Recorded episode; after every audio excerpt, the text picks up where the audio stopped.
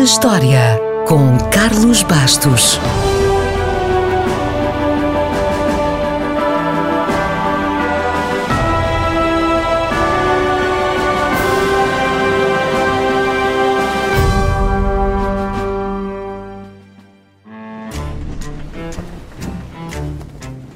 A 27 de janeiro de 1671, o pirata Henry Morgan chegou aos portões da cidade do Panamá e não foi lá fazer uma visita de cortesia.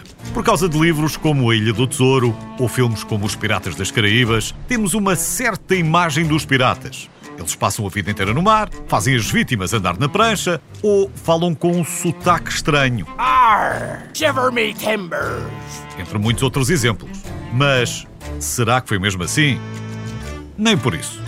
Para começar, o sotaque de pirata foi inventado pela Disney. A culpa foi de Robert Newton, que, na adaptação para o cinema da Ilha do Tesouro, em 1950, fez tão bem o papel de Long John Silver que, a partir daí, toda a gente o imitou.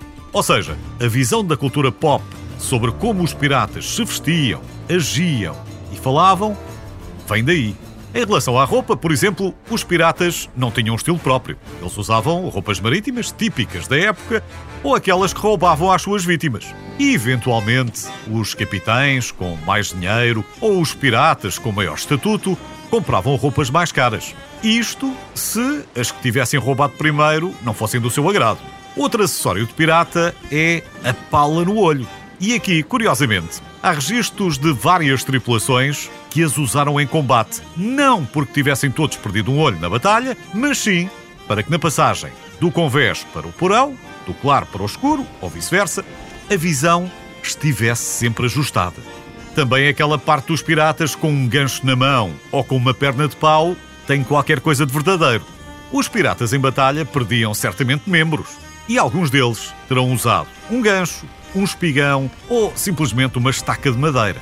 Podia não ser bonito, mas era prático e, acima de tudo, eficaz. E por falar em beleza, ao que parece, os piratas usavam brincos porque acreditavam que se aplicassem pressão no lóbulo da orelha conseguiriam evitar o enjoo. Não estavam longe da verdade. Infelizmente, embora o ouvido interno afete de facto o equilíbrio, colocar brincos nas orelhas não ajuda nada nesse campo. Mas pronto, sempre dava algum estilo.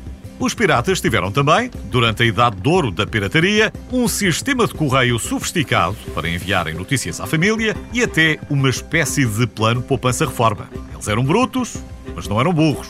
Eles e elas, porque também existiram mulheres piratas. E algumas com papel de destaque, se bem que a importância dos cargos fosse uma coisa relativa. Os próprios capitães eram eleitos por voto popular e podiam ser removidos se o seu desempenho fosse insuficiente. Tudo dependia do Código Pirata, que não era bem um código. Umas linhas gerais que variavam de navio para navio. Mas, dos poucos documentos que sobraram, ficamos com a ideia de que, na generalidade, o Código dos Piratas incluía um esboço de práticas disciplinares e castigos e também, claro, regras de como deveriam ser divididos os bens roubados. Não podemos terminar sem falar da bandeira dos piratas, talvez o símbolo mais popular. Mas mesmo aí, a tal bandeira preta, os ossos cruzados e a caveira, também só ficou mais conhecida porque resultava melhor nos filmes a preto e branco. No tempo dos piratas havia de tudo. Umas eram garridas, outras tinham uma ampulheta com um diabo, outras um esqueleto vermelho em pé, enfim.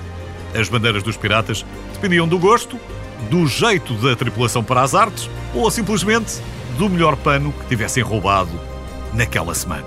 Ahar, matey! Where's me rum?